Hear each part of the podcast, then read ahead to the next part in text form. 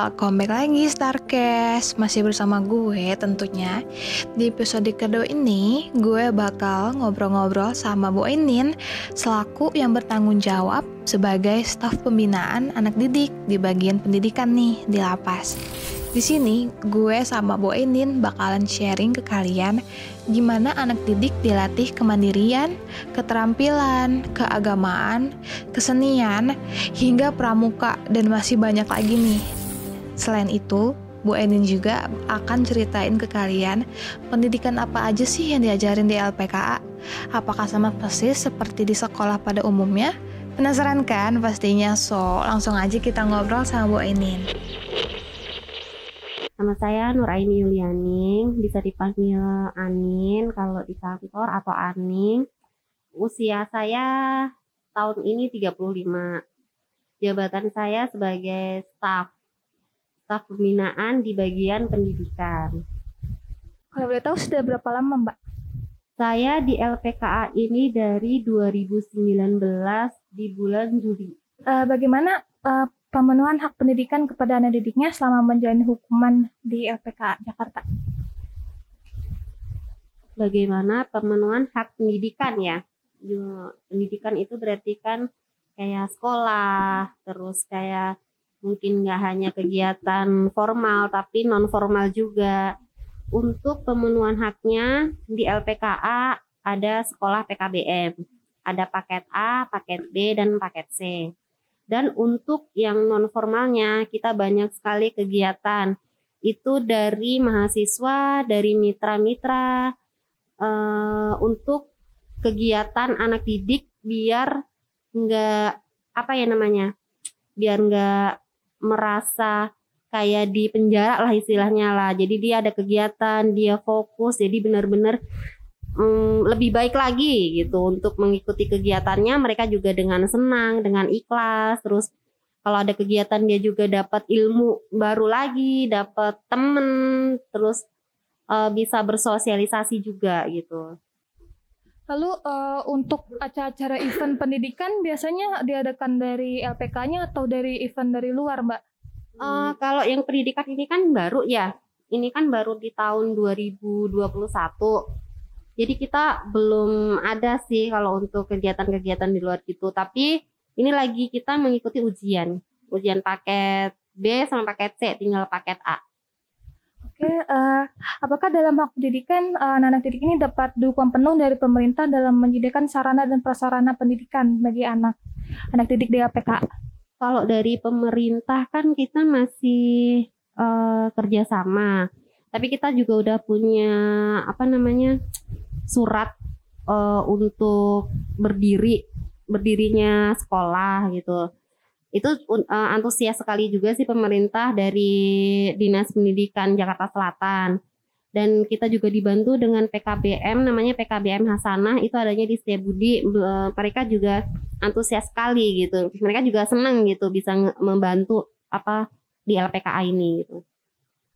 Lalu uh, seberapa kesadaran masing-masing dari anak didik tentang pentingnya kelanjutan pendidikan yang sedang menjadi hukuman? Kalau menurut saya itu sangat penting sekali ya karena anak-anak ini sebenarnya ini adalah penerus bangsa. Terus anak-anak ini juga sebenarnya eh, anak-anak yang luar biasa kalau menurut saya gitu kak. Saking luar biasanya mereka masuk LPKA gitu kan. Nah kita sebagai petugas LPKA Eh, nggak uh, hanya sebagai petugas saja, tapi kita sebagai pengganti orang tua mereka, sebagai teman mereka juga. Makanya di sini ada wali, wali anak. Jadi perwali ini masing-masing uh, pegawai wali ini mempunyai beberapa anak. Jadi nanti kalau dia merasa uh, ada sesuatu ya mereka bisa ke walinya gitu. Jadi kitanya juga bisa mengawasi gitu. Jadi kalau menurut saya itu pendidikan dan nggak hanya pendidikan pokoknya semuanya karakter anak kita juga harus tahu gitu untuk merubah dia menjadi lebih baik lagi uh, kalau boleh tahu uh, pendidikan apa aja mbak yang diajarkan di sini kalau pendidikan ya yang formal tadi ya yang paket A itu SD paket B itu SMP paket C itu SMA jadi kita udah setara jadi ijazah pun bisa dipakai juga nanti di saat uh, bebas dari LPKA Lalu uh, dalam pembinaan terhadap anak didik, apakah sudah berjalan berapa persen nih Mbak? Apakah sudah optimal? Apa masih ada yang kurang? Kalau untuk uh, pembinaannya ya, kalau untuk pembinaannya sih uh, di sini sudah untuk persenannya udah banyak karena kita juga ada kegiatan nggak hanya uh, pendidikan yang formal juga, non formalnya kita juga ada keagamaan juga, ada pramuka juga, olahraga juga, terus ada kegiatan yang lainnya juga keterampilan. Jadi semuanya kita sudah uh, memenuhi lah istilahnya ada peternakan, perikanan, pertanian, jadi udah lengkap itu. Cuma mungkin emang untuk sarana prasarananya saja sih yang kurang memadai, tapi itu tidak uh, istilahnya bikin kita yang ah nggak usah ada kegiatan gitu. Enggak kita tetap melaksanakan kegiatan. Kalau boleh tahu mbak persaranannya apa yang masih kurang di LPK ya mungkin lahan dan tempat aja sih itu kayak ruangan-ruangan pun kita kan uh, aula apa segala macam kalau banyak kegiatan itu kita harus uh, apa namanya benar-benar uh, ini ruangan lah gitu. Padat gitu kan kegiatannya padat ya kita harus uh, ruangan harus kita maksimalkan mungkin gitu. Itu aja sih. Kalau betul mbak uh, biasanya ada event-event gitu acaranya di aula apa di mana mbak? Kalau acara tergantung. Kalau misalkan ada kegiatan mungkin bisa dilihat di Instagram. Kayak kemarin acara uh, Isra Mi'raj Mama Dede datang itu biasa di depan aula yang depan. Tapi uh, apa namanya uh, itu juga ada beberapa anak didik atau semua anak didik bisa mengikuti pengajian. Kalau enggak di aula yang di atas ini sih. Kalau enggak ya nanti di kelas-kelas gitu aja sih. Lalu uh, faktor pendukung dan penghambat apa saja dalam pemenuhan hak pendidikan anak didik selama menjalani hukuman dalam LPKA? Yang mana nih? Yang faktor pendukung dan penghambat. Faktor pendukung ya.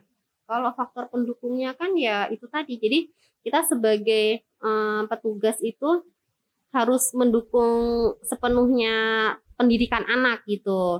Terus kalau penghambatnya sih kayaknya insya Allah sih nggak ada ya, nggak ada penghambat lah istilahnya untuk anak uh, pendidikan ini. Malah saya justru mau anak-anak ini yang istilahnya emang benar-benar dari hati pengen sekolah dia lulus gitu, lulus dari LPKA gitu. Jadi mumpung masih di sini memperbaiki diri di sini gitu, itu aja sih. Oke, uh, lalu uh, bagaimana menyadarkan anak didik akan pentingnya akademik dan proses belajar yang tidak boleh berhenti karena karena menjalani hukuman penjara di LPKA? Kalau untuk menyadarkan anak didik itu mungkin kalau di LPKA masih bisa ya, kita masih bisa uh, apa mengontrol. Tapi kalau udah bebas itu kan mungkin kita udah lost contact, udah lost communication maksudnya komunikasinya kita juga udah lost. Cuma kemarin ada beberapa anak yang udah bebas tapi bebasnya masih bebas bersyarat atau asimilasi mereka tetap ikut kegiatan di ujian di LPKA jadi masih bisa gitu. Ya masih bisa. Lalu uh, metode apa saja yang digunakan dalam pembinaan kepada anak didiknya kalau metodenya sih kita sih uh, enggak gimana ya metodenya ya misalkan kayak kegiatan pendidikan kita udah uh, ada staf yang apa namanya uh, pegang pendidikan. Terus misalkan ada keterampilan kita um, udah mempunyai koordinator lah ya, koordinator pendidikan. Terus kayak di peternakan kita udah mempunyai koordinator di peternakan dan kegiatan-kegiatan yang lain kita mempunyai koordinator masing-masing. Jadi uh, berjalan dengan lancar. Gitu. Kalau boleh tambah uh, untuk pendidikan ini ada struktur organisasinya atau seperti guru BK atau kepala sekolah atau kalau kepala sekolah kita ada satu, tapi kalau untuk yang lainnya enggak. Yang yang penting ada kepala sekolah. Nah, kepala sekolahnya di sini namanya Bapak Nasarudin gitu. Jadi yang bertanggung jawab itu Bapak Nasarudin untuk sekolah. Lalu uh, uh, bagaimana teknis pelaksanaan pembinaan mental keagamaan, Mbak? Kalau mental keagamaan di sini Senin sampai Jumat itu ada kegiatan pengajian. Nah, pengajiannya bermacam-macam. Ada yang baca ikro, ada yang tilawati, ada yang eh, apa namanya? dikasih mas apa ya istilahnya?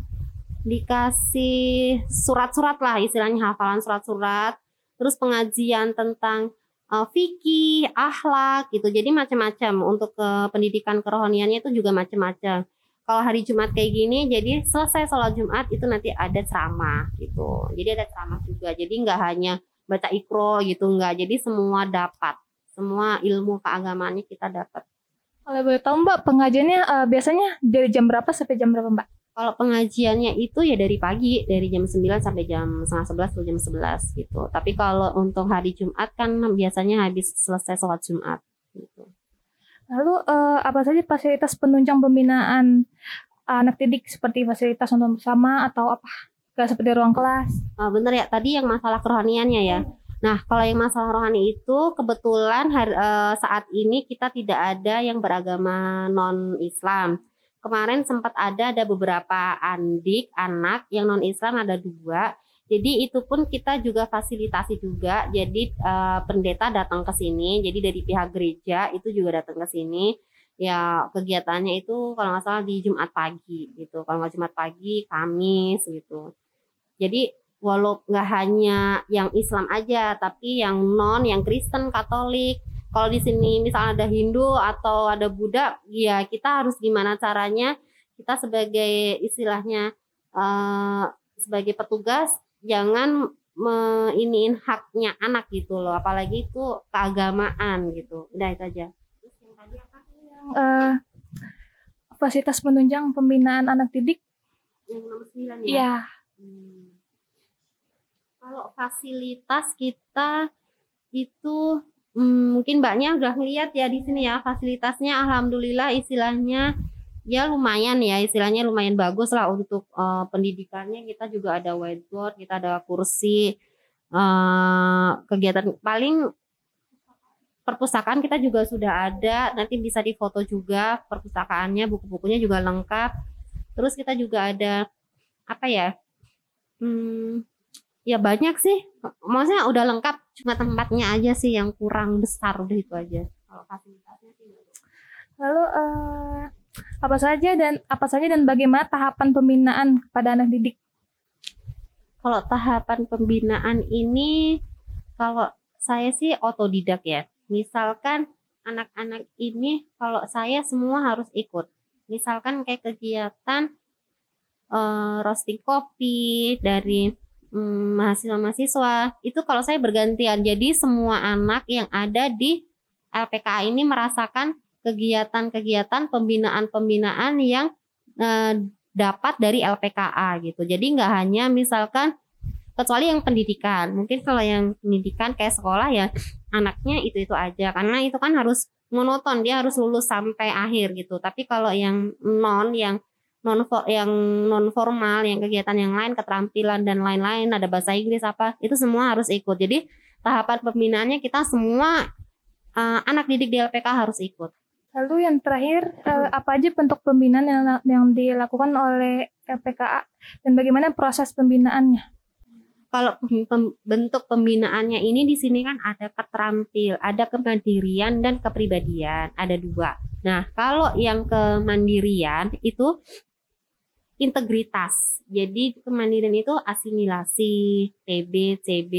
Mungkin agak belum begitu paham ya. Jadi kalau asimilasi itu kan yang mungkin sekarang lagi ada COVID ini dia dapat asimilasi. Terus kalau PB dapat pembebasan bersyarat, CB cuti bersyarat.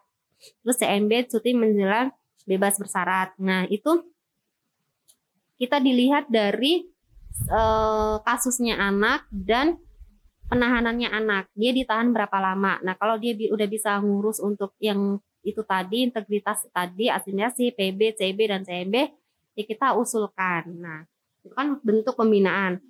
Yang kemandirian kalau yang kepribadian itu tadi ya tentang kegiatan-kegiatan yang ada di LPKA ya pendidikan formal dan pendidikan non formal gitu Uh, baik Mbak, yang terakhir uh, apa harapan Mbak kepada anak didik setelah belajar pendidikan di lapas ini?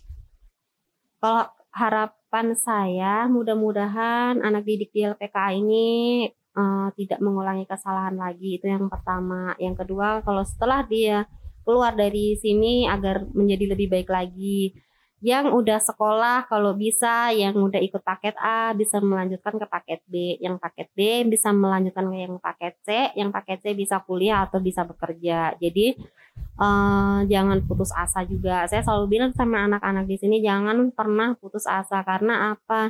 Kalian masih muda kalian masih belia uh, ke depannya masih panjang. Belum tentu kamu keluar dari sini bukan jadi orang yang sukses. Bil kamu harus mempunyai semangat kalau kamu keluar dari LPK harus menjadi orang yang sukses.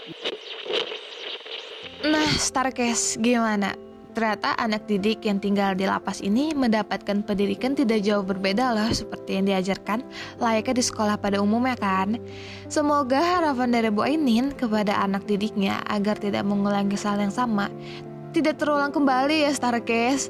Dan yang paling penting, setelah keluar dari lapas mereka menjadi pribadi nih yang jauh lebih baik lagi. So, di episode ketiga ini gue akan ngobrol langsung sama kepala sekolahnya anak didik nih di lapas. Jadi teman-teman Starcast stay tune ya di episode ketiga ini. See you.